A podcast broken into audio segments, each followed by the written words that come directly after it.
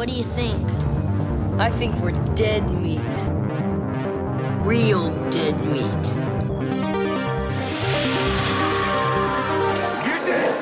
Go ahead and laugh, you guys. If I ever find a fine little bastards that did this. They're dead meat. Welcome to the Dead Meat Podcast, your horror safe haven. I'm Chelsea. And I'm James, and we're married, and we like to get scared together. Yes, and we are going to Texas this week. How you're you're the one doing the accent this time. That's fun. That was barely an accent. I don't know what was going on there. Yeah, we're talking about the new Texas Chainsaw Massacre movie. At first, I was going to do something completely different this week, but then everyone wanted us to talk about this. we needs so- to know what you think about Texas Chainsaw. Now this one is called Texas Chainsaw Yeah, Massacre. chainsaw, one word. yes. Now, time. Hun, did you know that this is actually in in this franchise, unlike Halloween, where there are three Halloween movies, like movies entitled Halloween, no two movies in the Texas Chainsaw Have the Massacre share the exact same title. Oh.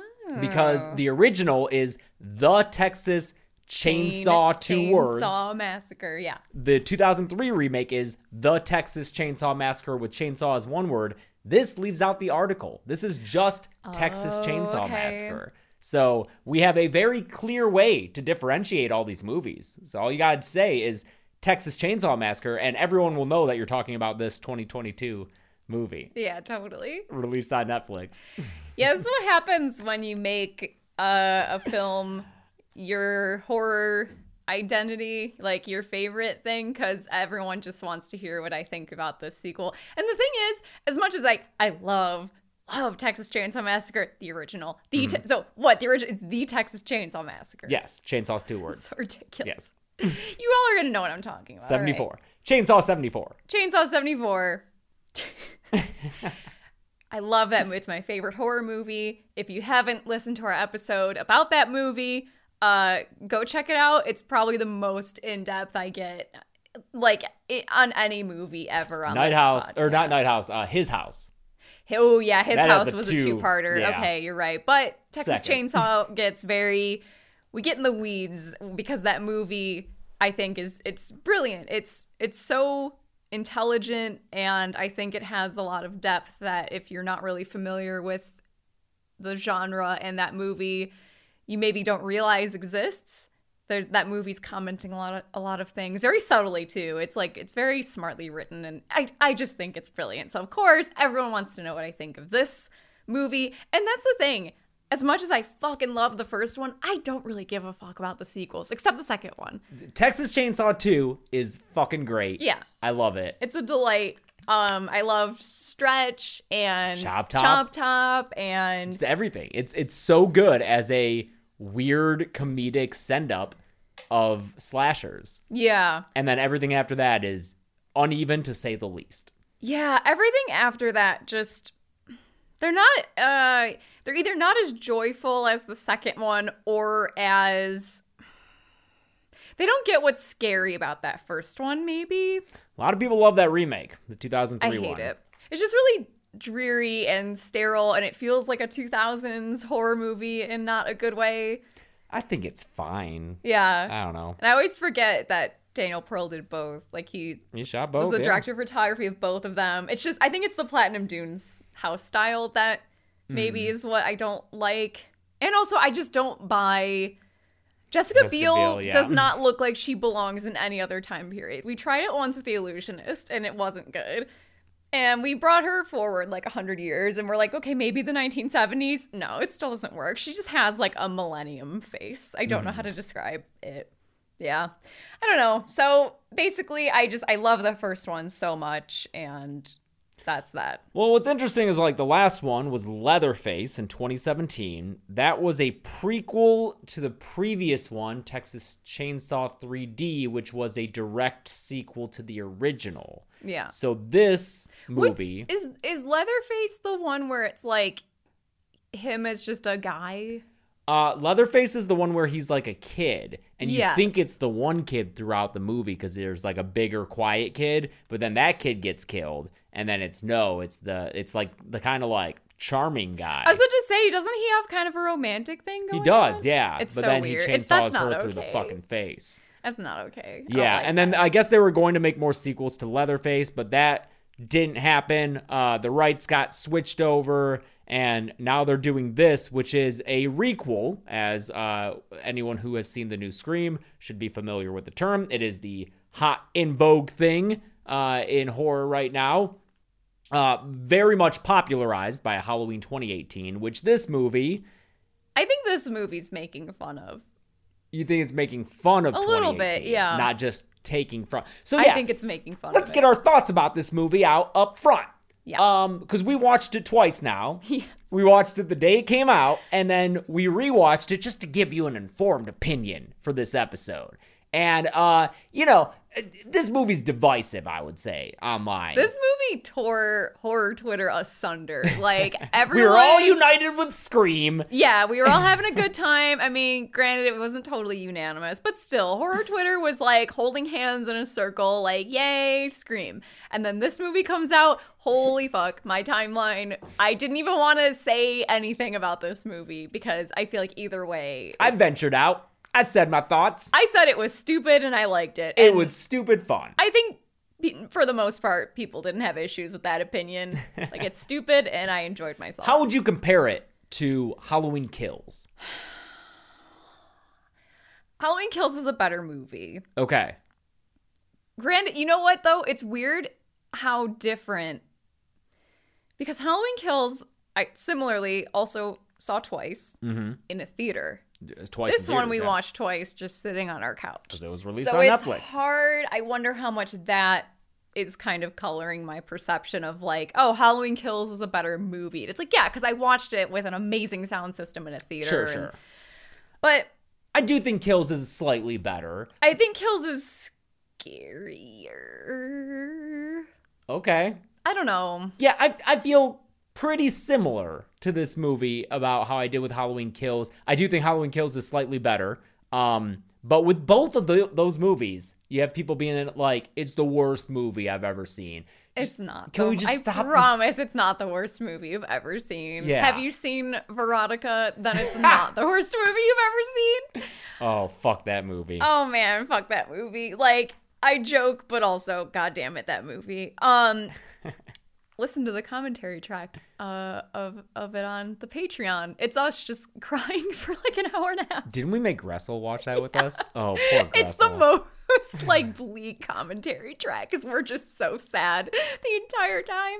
Um, yeah, I don't know, and I think I think the the advantage Halloween Kills has that this one can't have is it's got Jamie Lee Curtis, who is Yes. a tie to the original, whereas this one, unfortunately, both Gunnar Hansen and Marilyn Burns have passed since the original movie. So it's like you don't have that, and I think that automatically just doesn't make this as fulfilling. Yeah. Uh, one thing that this movie does have going for it is its length. Um, it's 82 Easy minutes breezy, with credi- babe. credits. It is those end credits roll at the 74 minute mark. Good. You are an hour 15 minutes into this movie when it ends, and that's great. Even though hot take, cut it down more. it could be short. It could be at least ten minutes shorter. Give this give this the host treatment. Give us a 60 minute movie. Cut out all this Sally bullshit that you don't need I and that thoughts about that. really slows down the movie and kills it. And just give us a nice little fucking uh Gen Z Leatherface movie because that's what this is. And I Yeah, we're gonna talk about. We're gonna have to talk about bullshit, all right? that Because everyone's screaming online about how this movie is a woke Texas Chainsaw Massacre. Which, like, first of all, no, it's not. it's not. It's definitely not.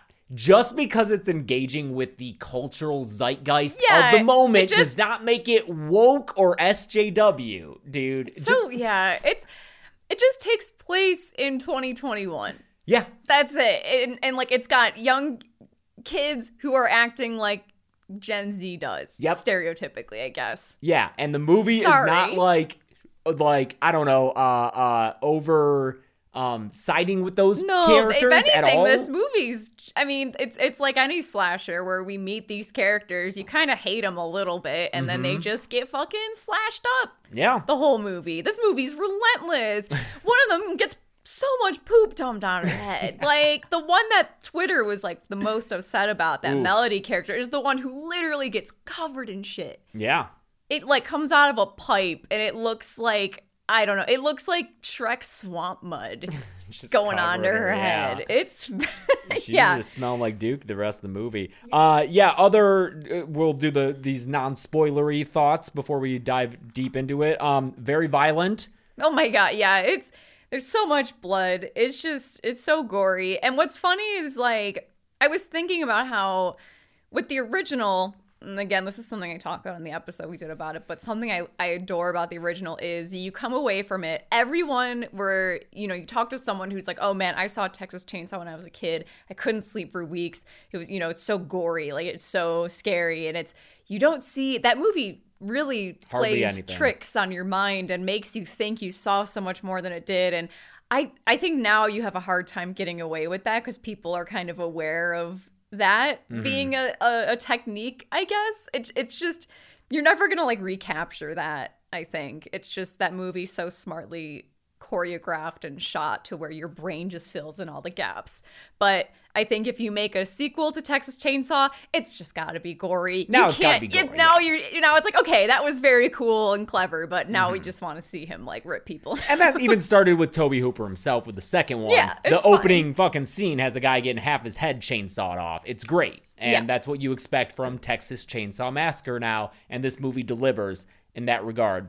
Uh however, it definitely isn't like one of the things that really makes a Texas Chainsaw Massacre movie to me uh, stand out from other slasher franchises is the family. You either Yes, have the Sawyers or the. Hewitts, as they're called in the remakes, and this doesn't have that. This need is more just- weirdos. Yeah, yeah. Give Yeah. us the weird brothers or cousins or whatever. This one just has Leatherface, Yeah. and kind of turns him into a Jason Michael type, just like unstoppable killing machine. Yeah, they could have done stuff with his like adoptive family, the Yeah. you know, the orphanage. I know she says that oh, he's kind of the only one I've got left here and he needs special care, but that could have been like a weird family of of his almost coming to his defense. I don't know, like he needs a backup band kind of. Yeah. He's not a uh yeah, you can't just have Leatherface. And I mean, any Leatherface is good because I love him. But it's like you need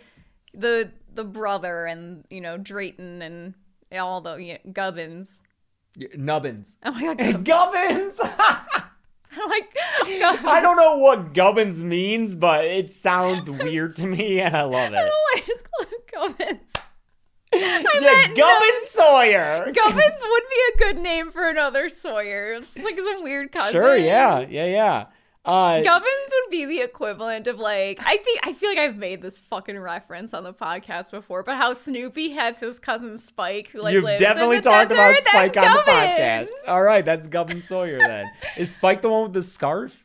Is he like I don't the- remember if he, he has like Or no, that's Joe Cool. Joe Cool has the sunglasses. Okay. I think that's also just Snoopy. I don't know my Snoopy lore. yeah, I'm i think sorry. that's kind of like how the the Red Baron or the yeah, it's like that's where he has the scarf and he flies around. Yeah. that's just Snoopy. Okay. Yeah. That's just him living out his Yeah. fantasies of Spike is a different character. Okay.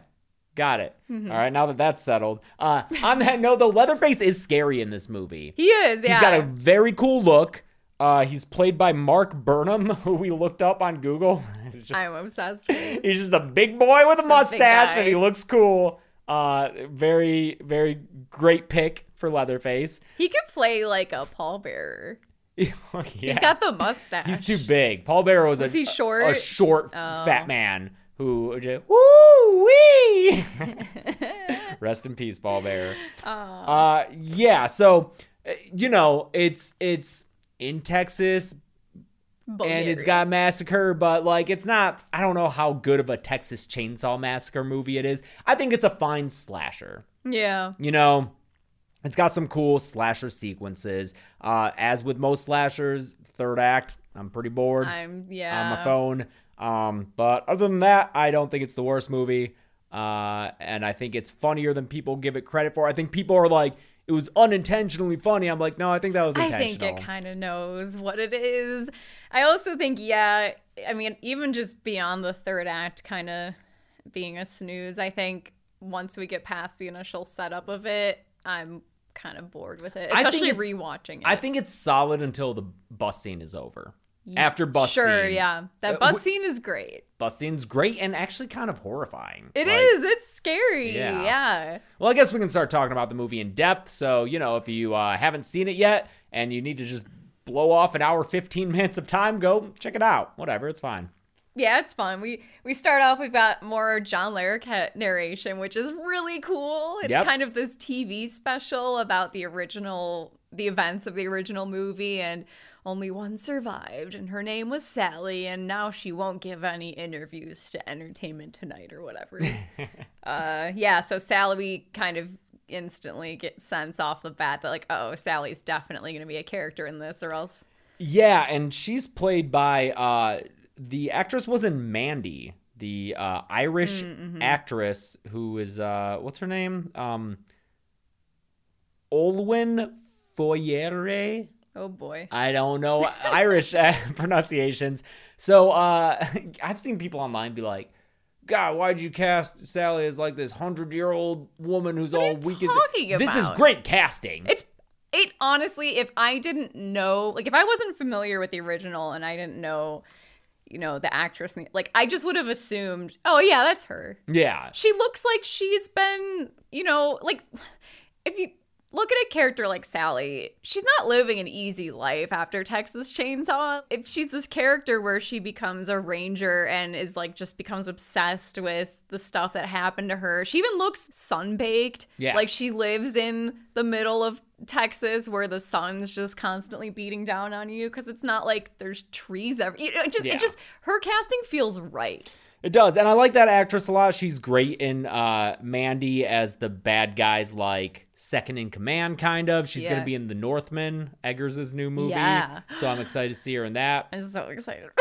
Uh, I wish her character was not in this movie. That's the thing is the casting is good. She turns in a really cool performance. I hate this plot line Fucking so hate it. goddamn much. Yeah, when she comes into the movie, it's like because it's just doing the Laurie Strode Halloween. I think it, that's why I think it's making fun of it. It is because okay, now we're in the spoiler section of the review. Uh I could see that point because she just gets killed. She like She gets thrown in the garbage. she literally is tossed in the trash after getting chainsawed through the torso. Uh granted that doesn't kill her. She lives for so long after that. this movie's very inconsistent in what kills you how quickly. That's maybe when I look at this overall is my biggest problem with it because when there's not a consistent level of like how fantastic is the violence going to be or how you know like how um I, I don't know how to like video gamey or all these characters where they can survive like insane shit. It just makes me feel like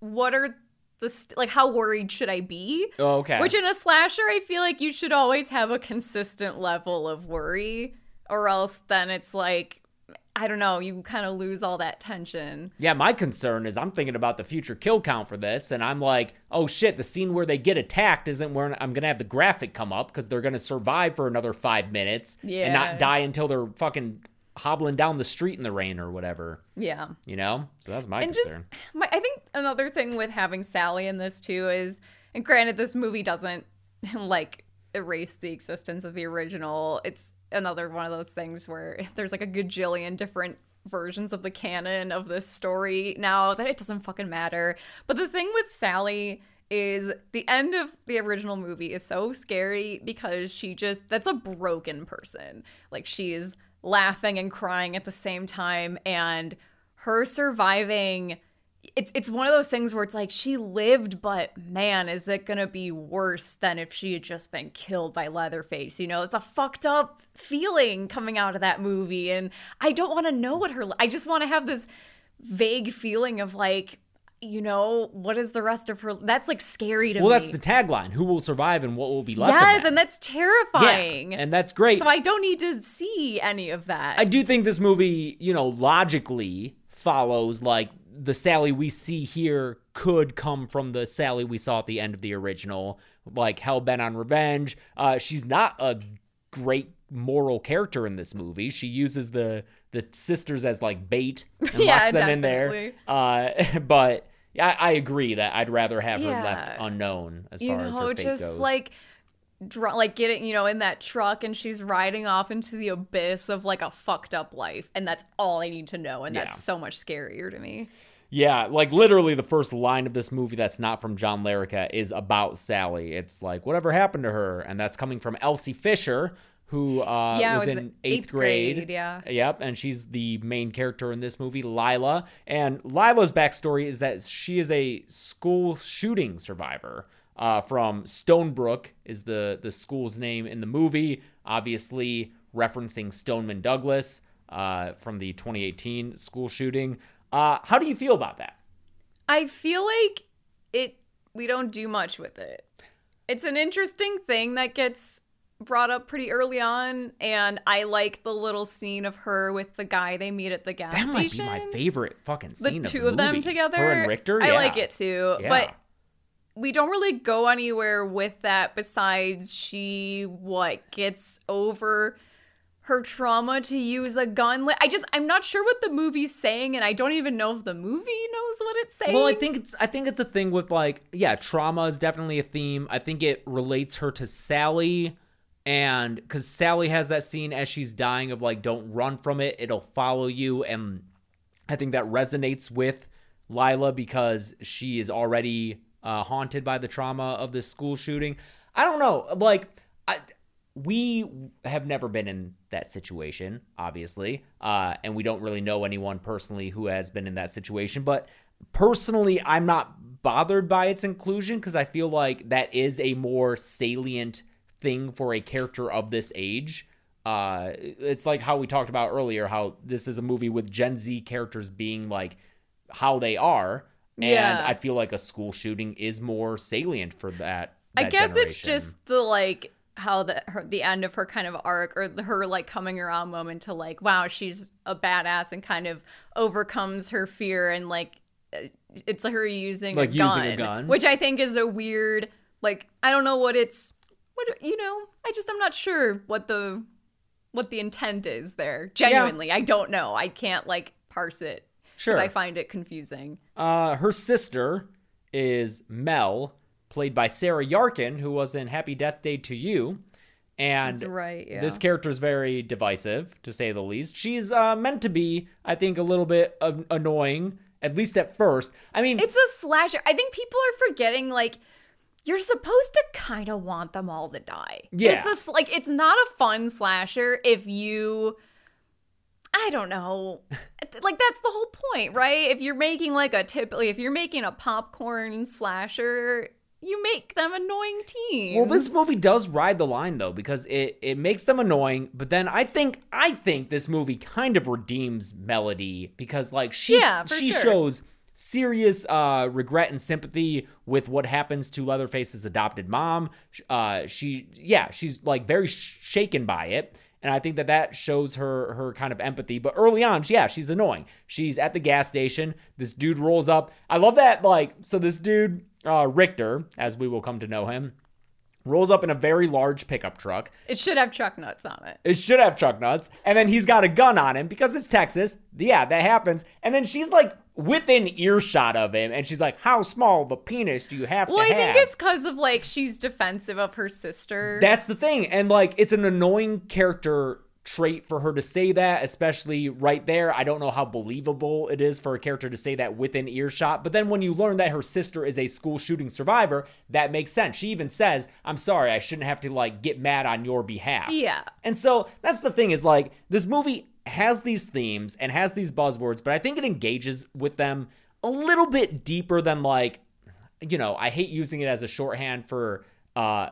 bad so but like Black Christmas how how shallow it is. This one I think goes a little bit like a layer deeper because I mean even with the uh feral hog thing, Yes, I can't. bel okay, first of all, I can't believe that that has been referenced in a film. It made me very happy when I didn't know that this was Yeah, like a I had to I had to pause the Yeah. movie and explain it to James because basically they ask like, Why do you even need that gun? and he's like, "There's feral hogs around and they're an invasive species and blah blah." And I'm just I pause the movie and I'm like, "Is that a reference to?"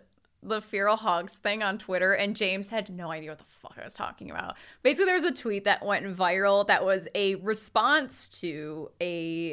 It was like a. I'm looking it up right now. it was a person asking why you would need guns, right? yes. Or like satirically saying like, Yes. how many, what guns do I need? It was a response to a tweet uh, talking about like gun control, basically. And this guy responds, legit question for rural Americans How do I kill the 30 to 50 feral hogs that run into my yard within three to five minutes while my small kids play? And it's just, it, I don't know, it gained a life of its own, but. I love that that's definitely being referenced Yeah. so there's that that the guy ends up uh what is it called? Coal running? Coal rolling. Coal rolling, yeah. Yeah, that is an actual thing that apparently Yeah. some people do, which is super shitty. It's if so you do it, douchey, uh, they do it to like people on bikes or like people in uh hybrids or electric vehicles, whatever. It's shitty. But like the fact that this movie has those very specific things uh, it feels, you know, a lot of this movie reminds me of the Wrong Turn reboot, which I don't think you saw, but it similarly engages with uh, these kind of like, I almost said millennium, but they are more like Gen Z themes and the characters. But uh, similarly to that movie, it doesn't completely side with like those characters. And I think that some people just hear these buzzwords and hear a character say late stage capitalism and are like, oh, this is woke Leatherface, even though like they're not doing the extra step of thinking of like, oh, but maybe actually like the context in which things are being said and Yeah. i do like and it's it's weird this is why i like the first chunk of this movie a lot and I think the first of it, act I'm of this movie ugh. is pretty good. it's because the first bit of it is when you get like and this for me i think is is reflective of real life too is you have these characters where there's things about them where maybe at their core you're like like like Richter I'd be like he seems like a good guy but he also is doing he's coal rolling and it's Yeah. like you know but it's that's what people are like you know People are complex. people are yeah. weird and people's personal politics are not as cut and dry as we all like to think they are like yeah, because people- Richter is introduced as like an asshole, and Yeah. if this movie were a like woke Gen Z movie or whatever, that guy would just be an asshole. But he is one of my favorite characters in the Yeah, movie. I like he's more nuanced. When he realizes that he's talking to a school shooting survivor, he's like, he's not like, oh well, if only you if had only a gun, you had a gun something like he that. even he even unload because she asked if it's loaded and i think he can tell she's a little freaked so he immediately grabs it and unloads it like it's gun and safety, I- yeah. that's my favorite scene is these two talking to each other Yeah. And and then like later he's uh he's mad at Dante and he sees him like walking it's after Dante is attacked and like he's mad he's like, "Hey, I'm talking to you." But then he has like a moment of like, "Hey man, are you all right?" Like it's it's a guy who like is Yeah. whose personal politics you might not agree with, but like in the moment, he's like a good guy. I don't know. Well, I think it's like it just, and I, this is I believe so strongly that like you know it, it's a very American thing where, and this is see like visually Texas Chainsaw, we all live very spread apart from each other, and even within cities, our cities aren't walkable, so we're all like super isolated and stuff, and I think that that contributes a lot to like how we talk about each other and what politics is like now. Because mm-hmm. I think when you start mingling and it's why cities typically tend to lean more to the left is when you are exposed to more people you form personal relationships and your views change. And i think he's like such an example of the kind of person where maybe once he's talking to people it's like you know what i mean it's yeah, and it goes that- it goes the other way with them too because like when he first shows up, uh, Mel is like talking about like, oh, he must have a small dick, and they're like kind of uh, discarding him uh, as like a I don't know rural guy who they can't relate to, but then uh, Lila seems to like get along with him and and have a nice conversation with him. So yeah, I like that. It's probably my favorite scene, like we said. Yeah, I like those two a lot. And Mm-hmm. I also like how she kind of talks. This is why I think the the her being a school shooting survivor is weird because we start like really exploring it here and then it just kind of I don't know, we don't we revisit it like once On the bus, But when yeah. Mm-hmm. yeah, but when she's talking about how she's like I'm kind of always expected now to be something special and it's the idea of maybe being the either like the perfect victim or just we use survivors of things as like inspiration fodder, you know, as like a wow, how inspiring. This school shooting survivor started a textile company. I don't know, you Yeah. know, just just stuff like that where you expect them because they lived through such traumatic stuff. They then have to go on to do amazing things because it was some transformative thing for them. Yeah, and that's unfair pressure on them because like she's like, no, the people who died were the ones who were the the achievers. Yeah, I'm just a person. survivor's guilt kind Yeah, of thing. yeah. it's like this is like the most interesting writing in this, and then we kind of just leave it here, mm-hmm. which is a bummer. Granted, I don't know what the best way of going back to that would be without it feeling a bit forced. I don't know. Traveling with those sisters is Dante. Dante and Dante's partner. Da- as the Netflix subtitles say, Dante's partner. Apparently, this character doesn't have a fucking name. apparently it's Ruth. That's Okay. what internet tells me. well, it's Dante's partner. Thank you very much. I don't think her name is ever once said because we've watched it twice with subtitles. I've never seen the word Ruth in that damn those damn text files, but I have seen Dante's partner more than once from Netflix. It's my favorite because she's not Dante's girlfriend. She's not his fiance. It just like Dante's partner, like over and over again, is so fucking. Funny. And like it's a significant role. It is yes, not. she's doing a lot. she's doing a lot. she has a whole scene where it's basically just her and Leatherface. Yeah. Like, why doesn't she have a name? Netflix. It's so weird. Like the one, the other girl, uh, who is Oh, yeah, it Catherine? Catherine, yeah. She gets a name and she's in less of the movie. I think it's just very funny. I love Dante's partner. Dante's partner. who pl- looks like if you had to draw Samara Weaving from memory. They do look. They could be related for sure. Mm-hmm. She was an Outlander, and she's a mean little lady in that show.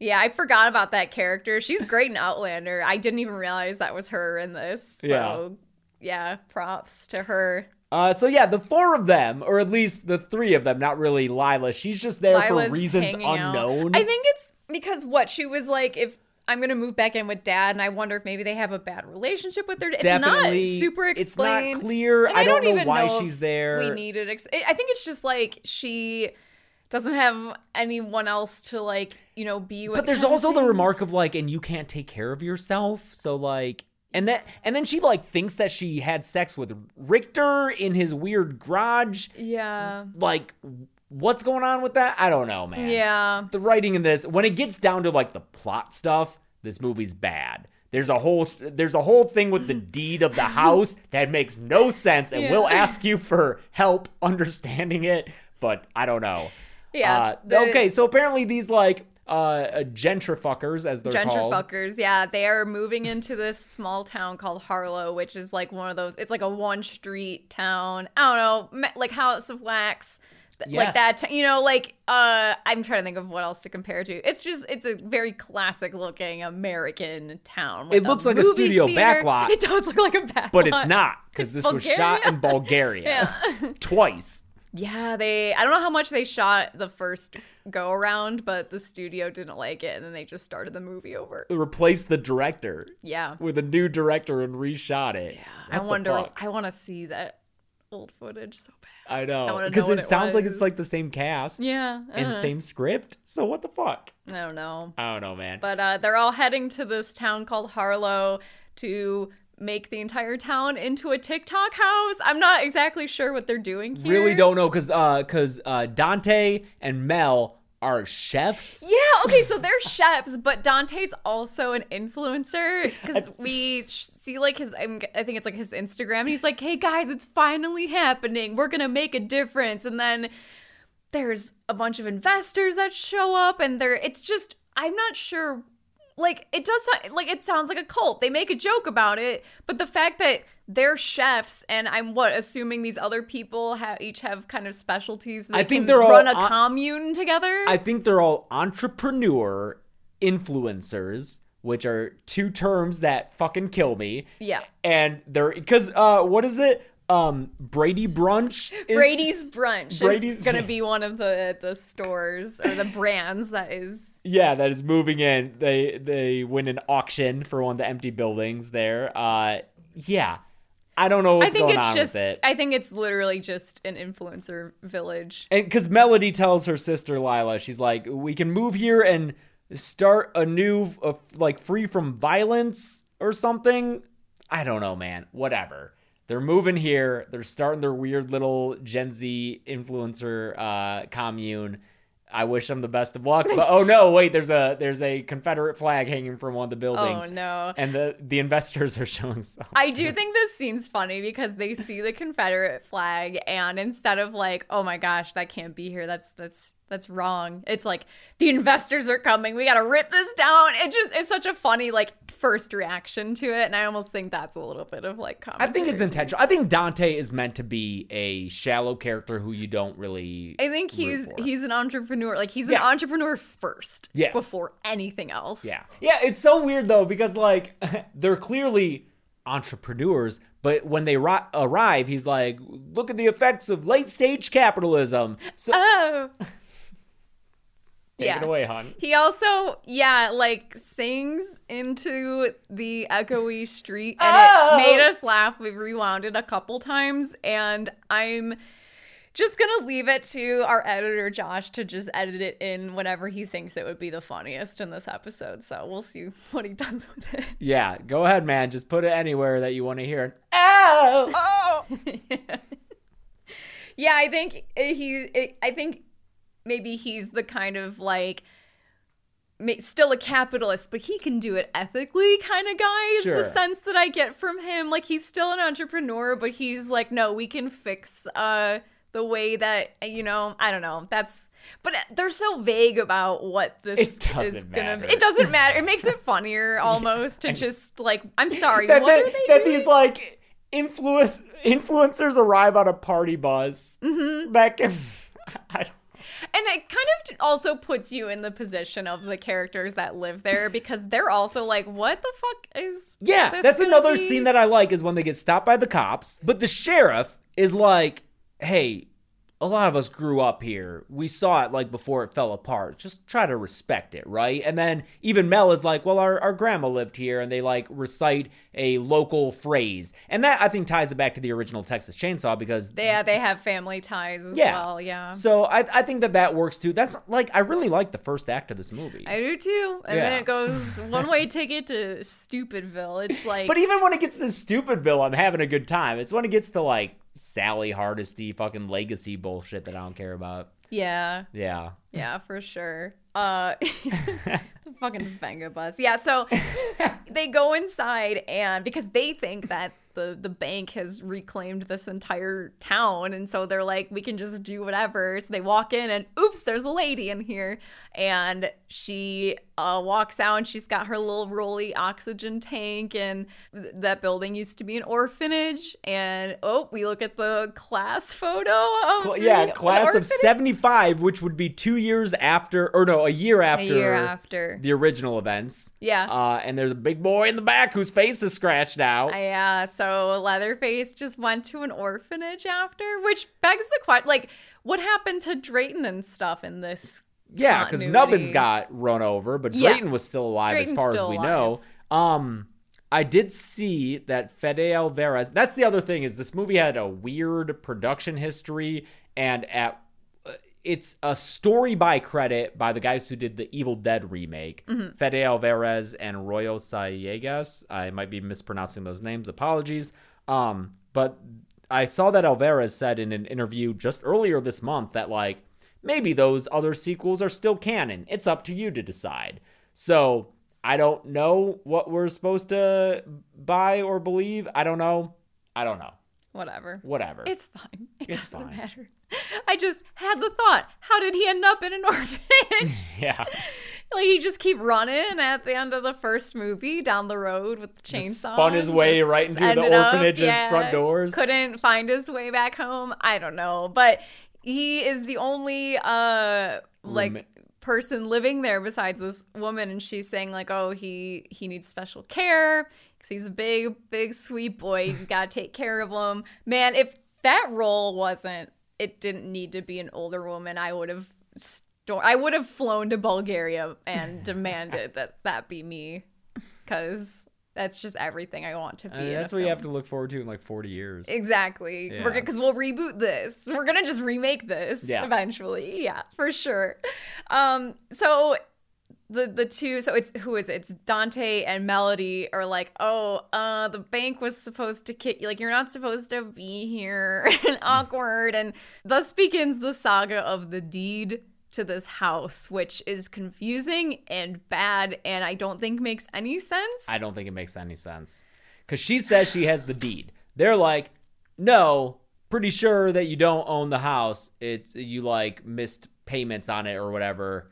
And then she throws up, and the cops arrive, and she collapses, and the cops have to take her uh, in their ambulance. Yeah. Yeah. So they uh take her to like it's Leatherface goes with her and his So does Dante's partner. Dante's partner is in the front seat of this van and they're all going to the hospital and Oh, and the sheriff, by the way, uh, just want to say, is played by the guy who played Lieutenant Gorman in Aliens. That is the uh, inexperienced, like, uh, lieutenant who doesn't have the respect of his crew. And he's also in Hellbound, Hellraiser 2, as the uh, bright eyed doctor who Kirsty kind of has a crush on, and then he gets murdered by Julia Cotton.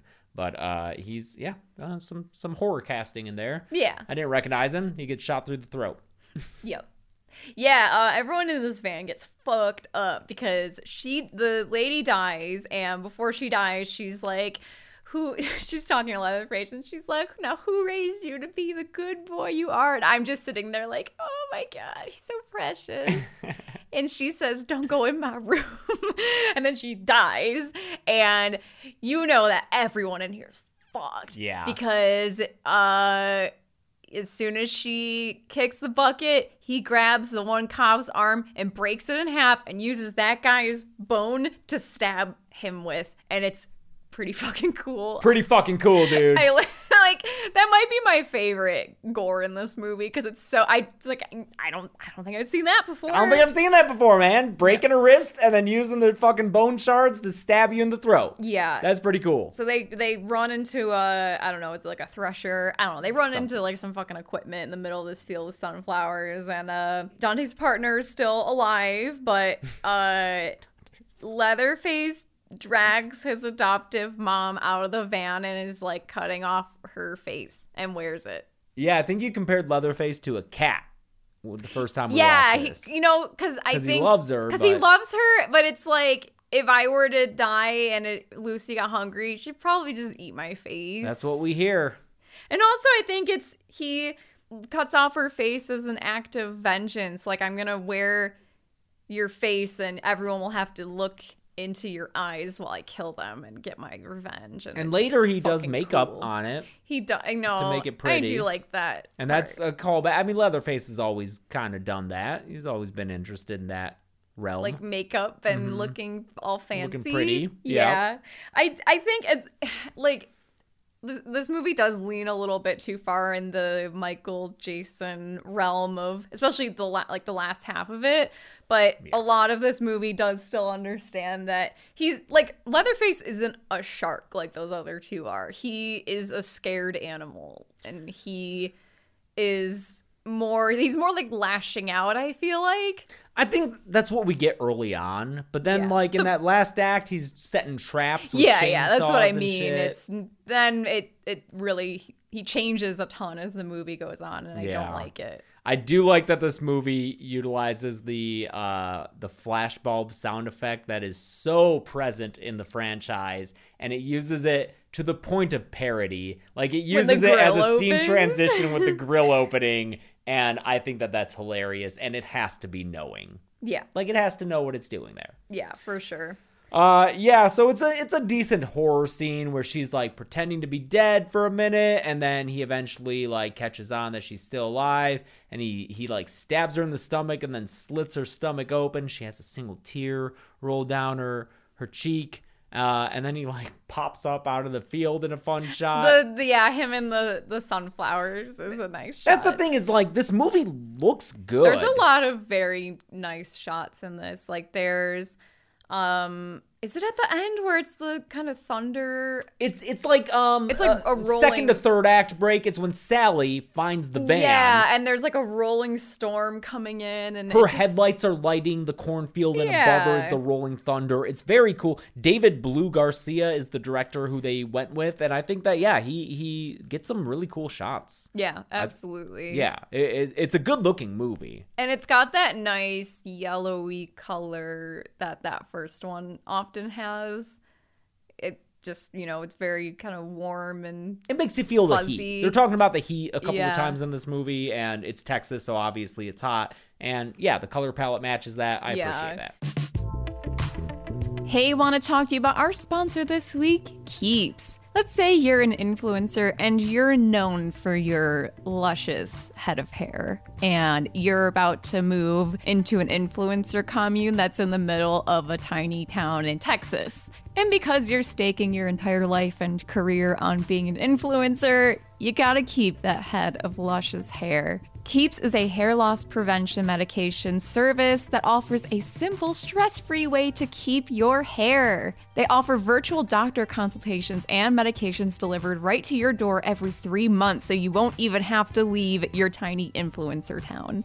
Discreet packaging in case you don't want anyone else to know what you're getting in the mail, and proven results. They have more five star reviews than any of their competitors. It can take four to six months to see results, so it's better to get started sooner than later. If you're ready to take action and prevent hair loss, go to keeps.com slash deadmeat to receive your first month of treatment for free. That's keeps.com slash deadmeat to get your first month free keeps.com slash dead meat.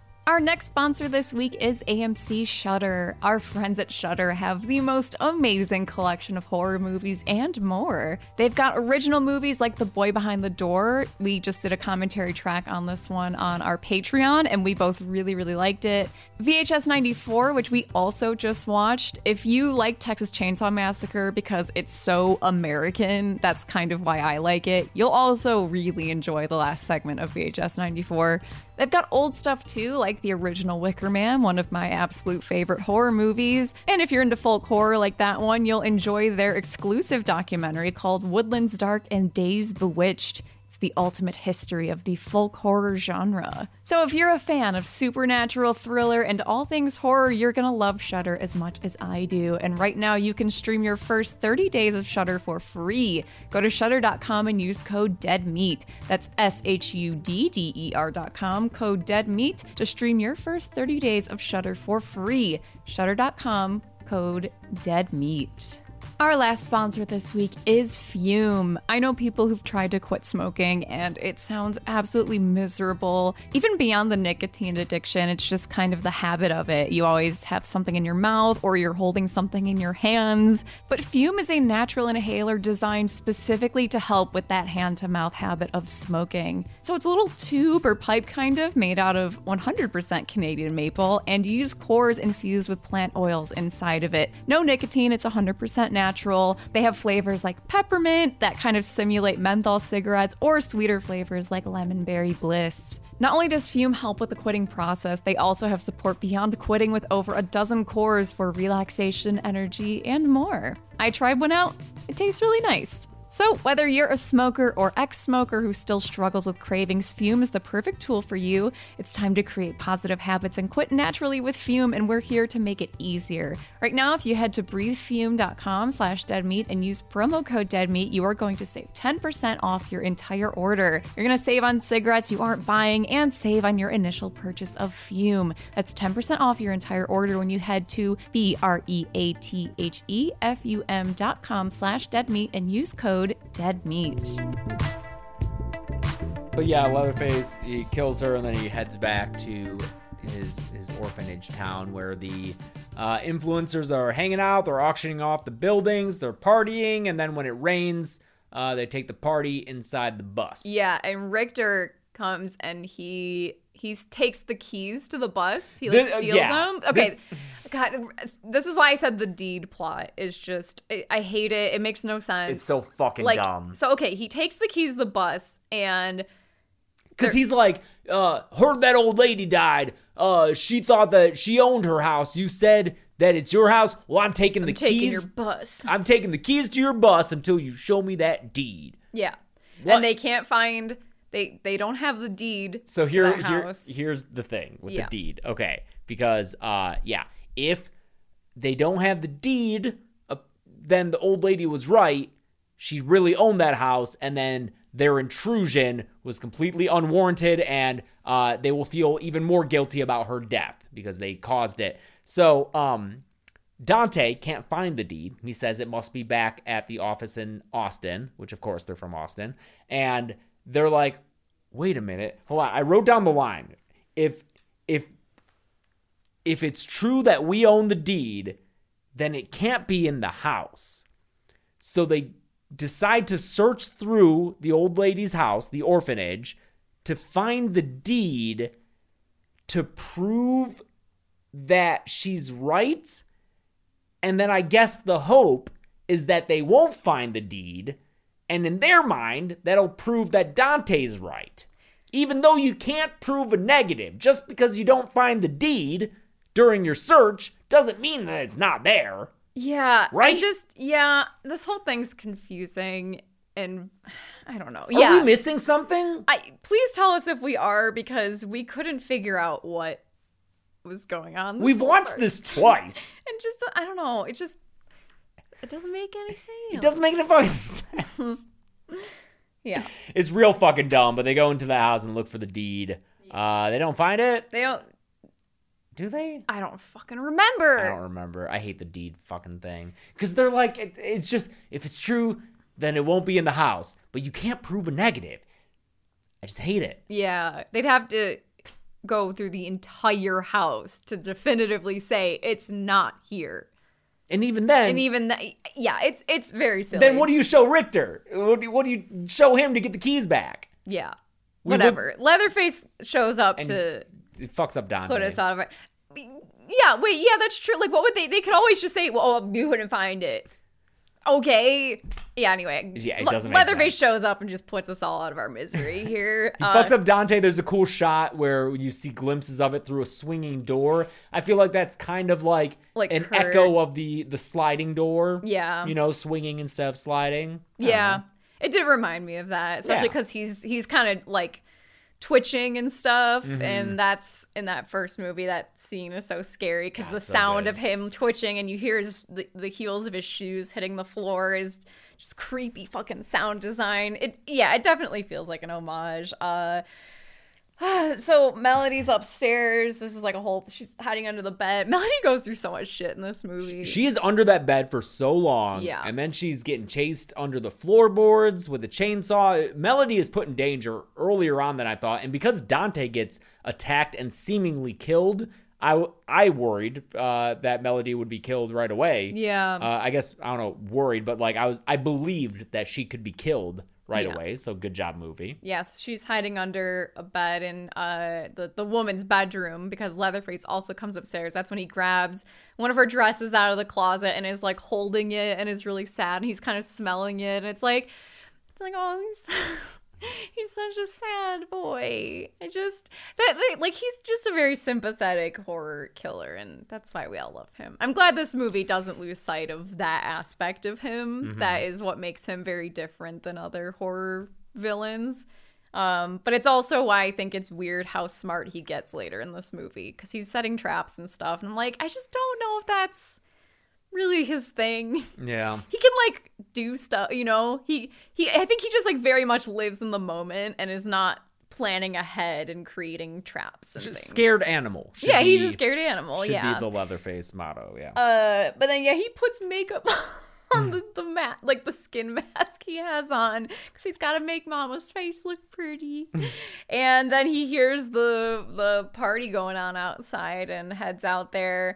Um, th- th- this whole sequence just feels like a lot's going on, so I don't know if I have my order of things. Well, okay, we get the kind of shining esque shots of him slamming kind open. of very shiny esque. It's straight up. We can stop doing this reference. I've seen it so many times. I feel like just this year. we the- just saw it in the boy behind the, the door. boy behind the door did, did, the exact same the shot where it follows the axe back Yeah. and forth and it's a cool shot i don't need to see it anymore We're good, yeah. We're this good. time it's with a sledgehammer because he's breaking open the wall. We've realized that uh, when she was like, "Don't go into my room. don't room," go in my room it's because she kept his why would she keep chainsaw it behind the wall. It's the same model, same color, and apparently it still runs. Even though I have read online that if you store a chainsaw with fuel in it for 40 plus years, the fuel would corrode the engine or whatever. I don't know. Whatever. Whatever. Whatever. it's fine He gets his chainsaw. Dante is isn't dead yet. It's revealed, and he Yeah. stumbles out, and Richter finds him, and his face is all torn open. Richter's like, "Get in the bus. I'm gonna take care of this." I guess he's got the gun. Uh, now guns are the a useful tool, which sure. i mean they are until he gets so murdered dude, he he goes into the orphanage to fight Leatherface.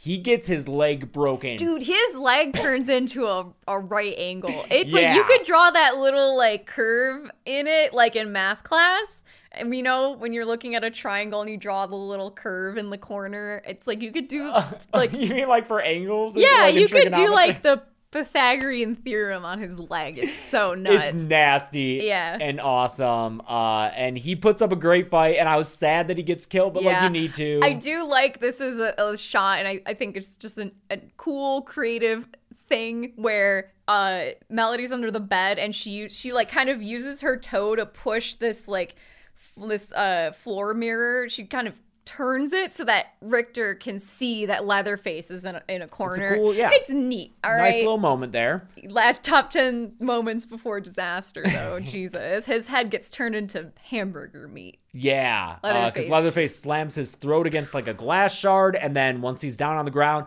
to Richter's credit, the last thing he does while living is like get his keys out so that Melody can. He he okay, I'm sorry. Like when Dante stumbles out of this house, his jaw is like hanging off his face. Yeah. Give them the keys. let's him the all keys now. let's all get the fuck out of here. Good time to give him the keys. I'm coming with you guys. Let's all get in the bus and fucking leave. But instead of giving them the keys, he's got to go take care of this himself, which also makes me think this is maybe poking a little bit of fun at the idea of like the good guy with a gun thing. Maybe. So, Yeah. because maybe he was thinking like, I, why bother giving them the bus keys? Because I'm gonna save the day. So I think fine. he just forgot that he had the keys until Well, that was irresponsible. Of it him. was. It was, and he shouldn't have taken them in the first place. But the writing of this movie is bad.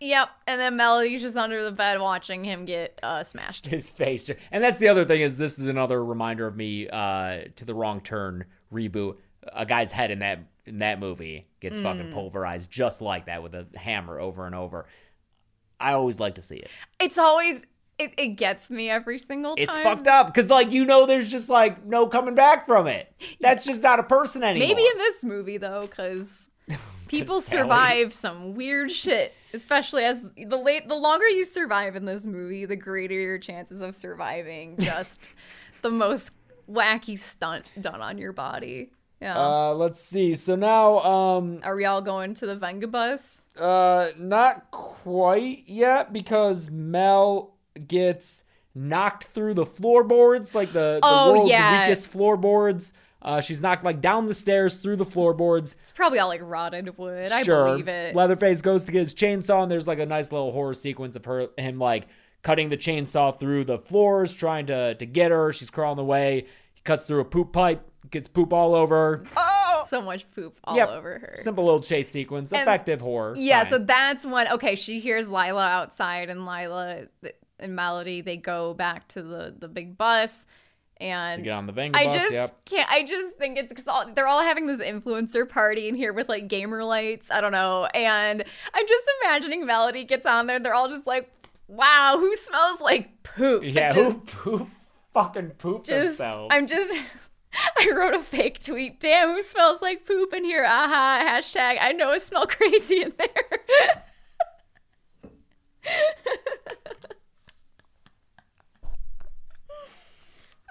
so then comes the bus scene, which is very good, and I want to see someone dub the Venga bus music over it. Like Oh Yeah, this is uh this is the scene this Yeah. is the, this is the scene. I mean, it ends the trailer with that stupid fucking. Try anything and you're canceled, bro. I almost just want to ignore that line because it doesn't I make think sense. It's fine. It's stupid. It shouldn't be there. It's dumb. No one would say that. I think someone would say that though.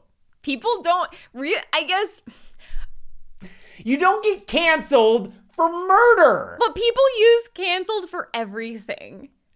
But the people who use cancel for everything are generally the people mocking cancel culture. It's not the I don't I don't know. You know That's what? true, yeah. The whole world's so fucking crazy at this point. Maybe this is real. I just love you don't get canceled for murder, which is true. It's not like, oh, you're canceled. It's like, oh no, you are going to jail. And, you know, it's like, that's, there's a line for sure. Yeah. But I like the idea of someone like, oh my gosh, he literally murdered a guy, canceled. Yeah. It's very funny. Like is fucking Phil Spector canceled? I don't know. Phil. Spector is canceled, yes. Yes, he is. Whatever. That was such a, a cool, timely reference that everyone will know listening to this.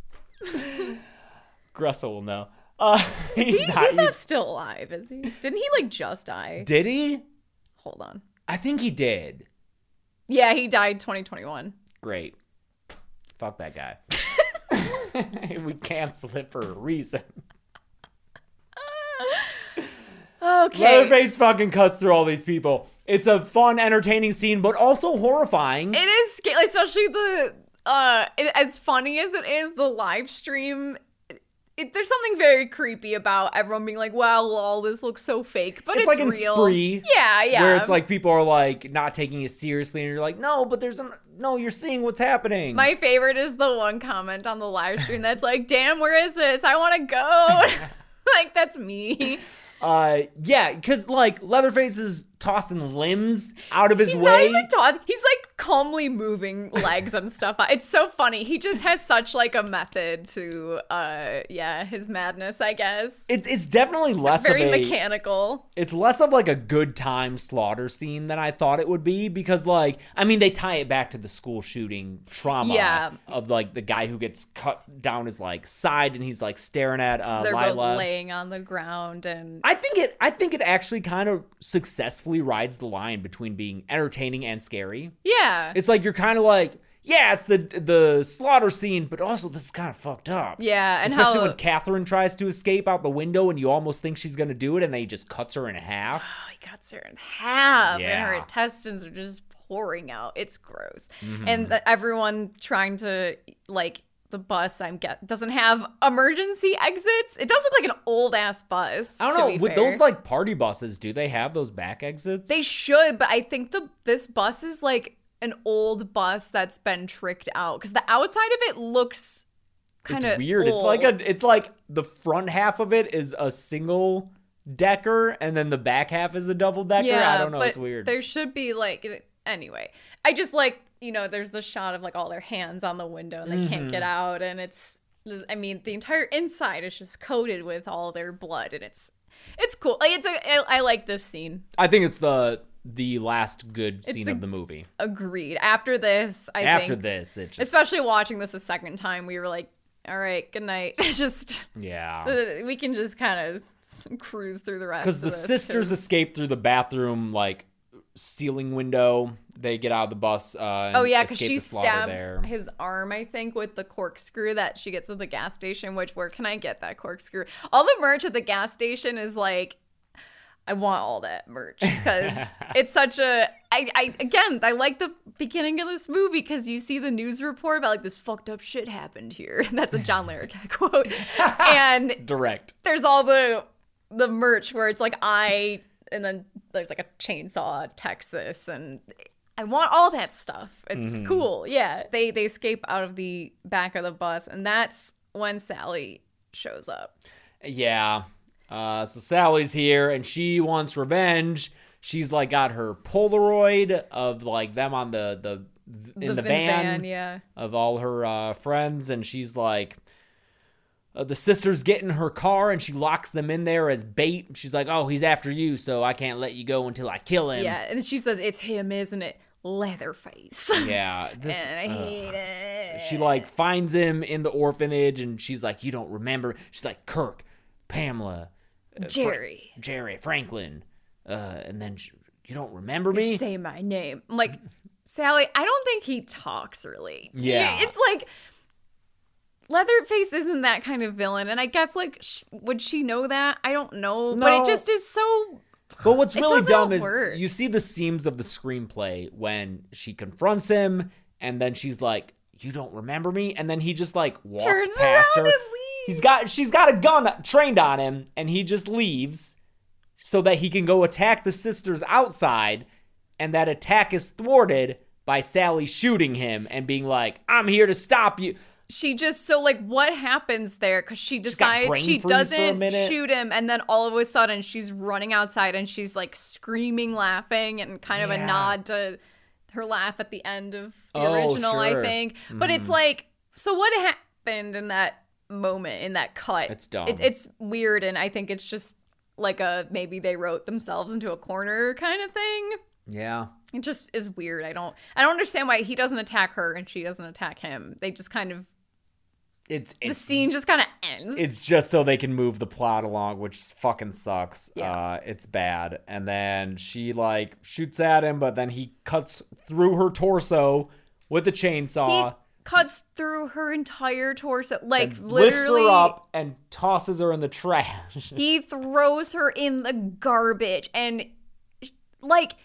There's like when he's holding her up and chainsawing her, there's just all kinds of meat just being flung It's hitting the around in the air, and it's she's alive for like ten more minutes. yeah, ten like minutes later, it's revealed that That's what she's I'm there and is- is able to shoot him long range with what I think is a shotgun. I don't know guns. I don't know guns. It's a But I think she's laying there from pretty substantially far away, shooting at him with a shotgun. What? And she's having a whole ass conversation with uh Lila. Lila, yeah. Come on. It- Like that's what I'm saying. The longer you survive in this movie, the greater your chances are of just living through the most wild stuff being inflicted upon your body because the two girls like they end up they they try and run over him with the car and then they end up Throws the chainsaw at the windshield so they crash. Yeah, and they crash into like a I don't know a building. It looks like an I think it might be the the like auto shop from earlier, whatever. Okay, yeah. But there's like definitely a piece of I think like rebar going through uh, Melody's leg, leg, yeah. which like that especially like that kills you. I feel like pretty quick if it hits that artery. Depends, yeah. but it looked pretty bad. I mean, Looked pretty bad. If you're watching a movie and you something goes through your your thigh, that usually is a signal for like, oh, it went through that artery and it's bad. Mm-hmm.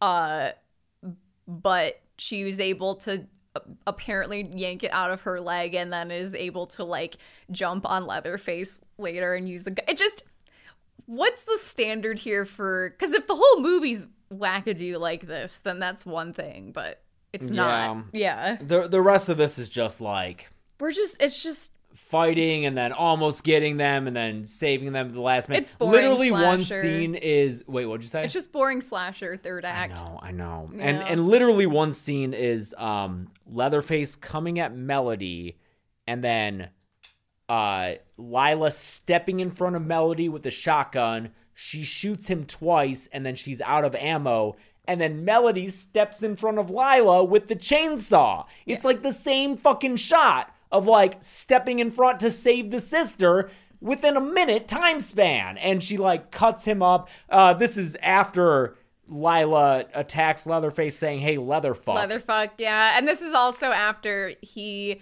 um sets up a whole ass trap where Yeah. he uses a mannequin he finds in the movie theater. oh, is it a mannequin? It's like a because the movie that was screening was Werewolves of the Alamo or something, and it's like this maybe even like cardboard cutout. And Oh, I like only noticed it the second time. Yeah. oh, I only noticed that he leaves the chainsaw idling there. No, because there's like a person shape, and it says like Werewolves of the Alamo on the bottom, and it's behind the chainsaw. So he puts the chainsaw in front of it, and like it's running, and so she thinks that he's there, but he's not. He, the That's not Leatherface. It's not dude. Leatherface. Yeah, it just mm, no, Man. No, no, no. Yeah, uh, so eventually Melody uses his own chainsaw to swipe him up, and then he falls back into some water. Into a hole in the ground, It's a water filled hole, Yeah. sure. And, and uh, it's the big. There's all this one giant bubble that is like bloop, as he sinks to the bottom, and then okay, now it's daytime and we're safe, right? She takes Sally's hat and just puts it on. yeah, what the fuck? Thank you, Sally. Sure. And they get into their Tesla, not I think Tesla. I don't know if it's a Tesla, but it might as well be. It's got the autopilot, and, and they so, do the autopilot, and they're like, eh, hey, you know what? I guess I will move here with you. Fuck you. And then Leatherface pulls Melody out of the fucking passenger seat and decapitates her with a chainsaw. he, dude, just chops her head off with that chainsaw, and Lila's stuck in the autopiloted car and is in the sunroof. Like, and I do like it. It's I love this I- last I think shot. this ending is very good. It's such a funny take on the last, the ending of the original. for sure. And anyone who thinks that this movie takes itself too seriously must have missed this because there's no way anyone films this without knowing it's dark humor. Yeah. Of an autopilot electric vehicle driving away. Especially right after she's like, I guess I will move here. Yeah. You know, it's this cheesy, like, well, now we're good and ha ha ha, and we're we're best friends and sisters now. And I- Hooray. like the first time we watched this, I was like, is this a dream? Like I just totally didn't expect it. I love this the suddenness and abruptness of this kill. Uh and the decapitation, like fuck. And like it, a decapitation looks really good too. it's solid. And Like it- I don't know what It's what upsetting. movie magic is happening there, but it's such like a seamless transition into the effect and the head. I really want to know how they did it actually. I love the kill. I do have to voice that like just I've seen people online being like, I was so fucking happy that character died. And I'm like, by that point I feel like she's redeemed herself. By that herself. point, she's y- yeah, She's like, not like a heinous person. no, she's just like young and she's like how I feel like so many people, myself included, are in college, where all of Mm-hmm. a sudden you learn like, oh my god. There are things to be mad about, kind of thing, and Yeah. it's it's that's normal. That's part of getting older, and Yeah. you know, Like I love the kill though. But it just yeah. you know but some- just okay, calm down. the vitriol. is Yeah. like, all right, fucking chill it.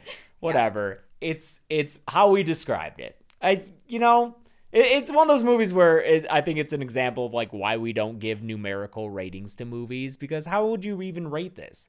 It's got so much bad to it, yeah, and yet so much that was fine. Like I was fine watching it. Yeah, like it's it's entertaining, but it's weird. Like the entertaining parts are really entertaining, but then the slow parts are real slow. Yeah.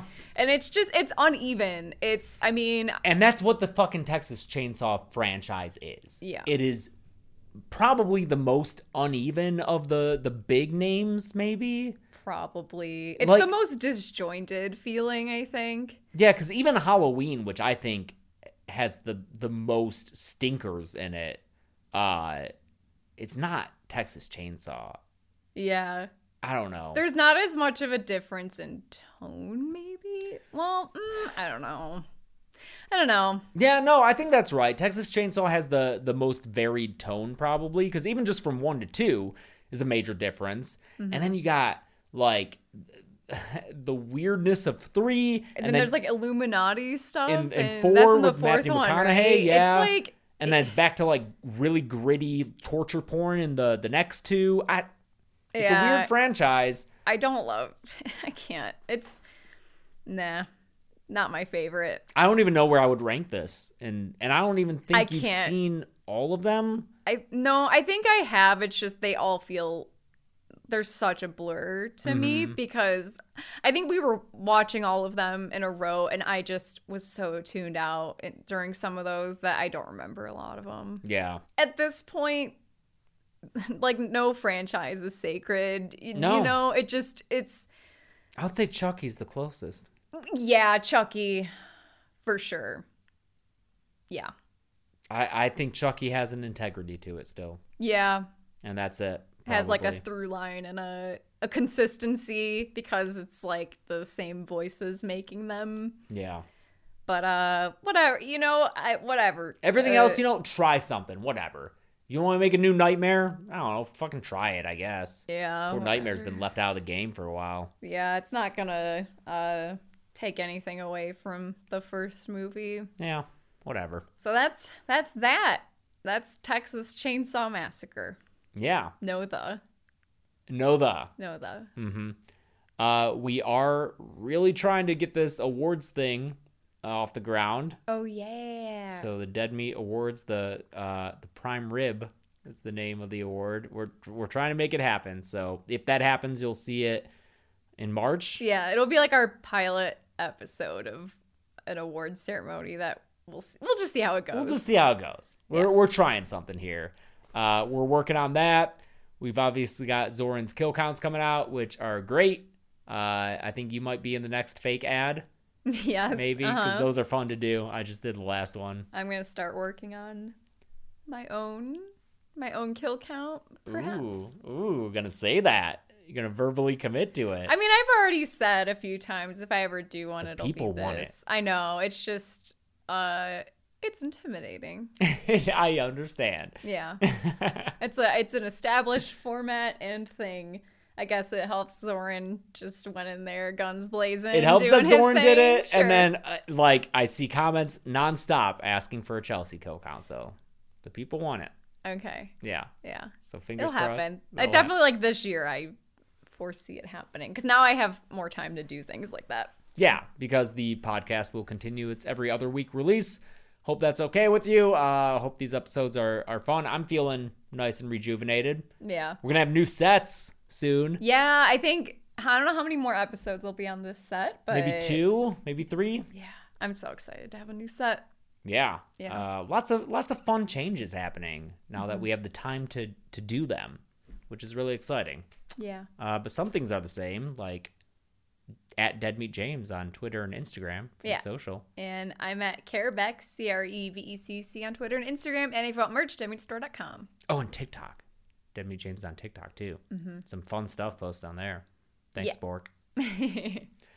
Uh, yeah. All right. That's it for this week. So uh, until next time, I'm James. and I'm Chelsea. And this has been the Dead Meat Podcast. Oh!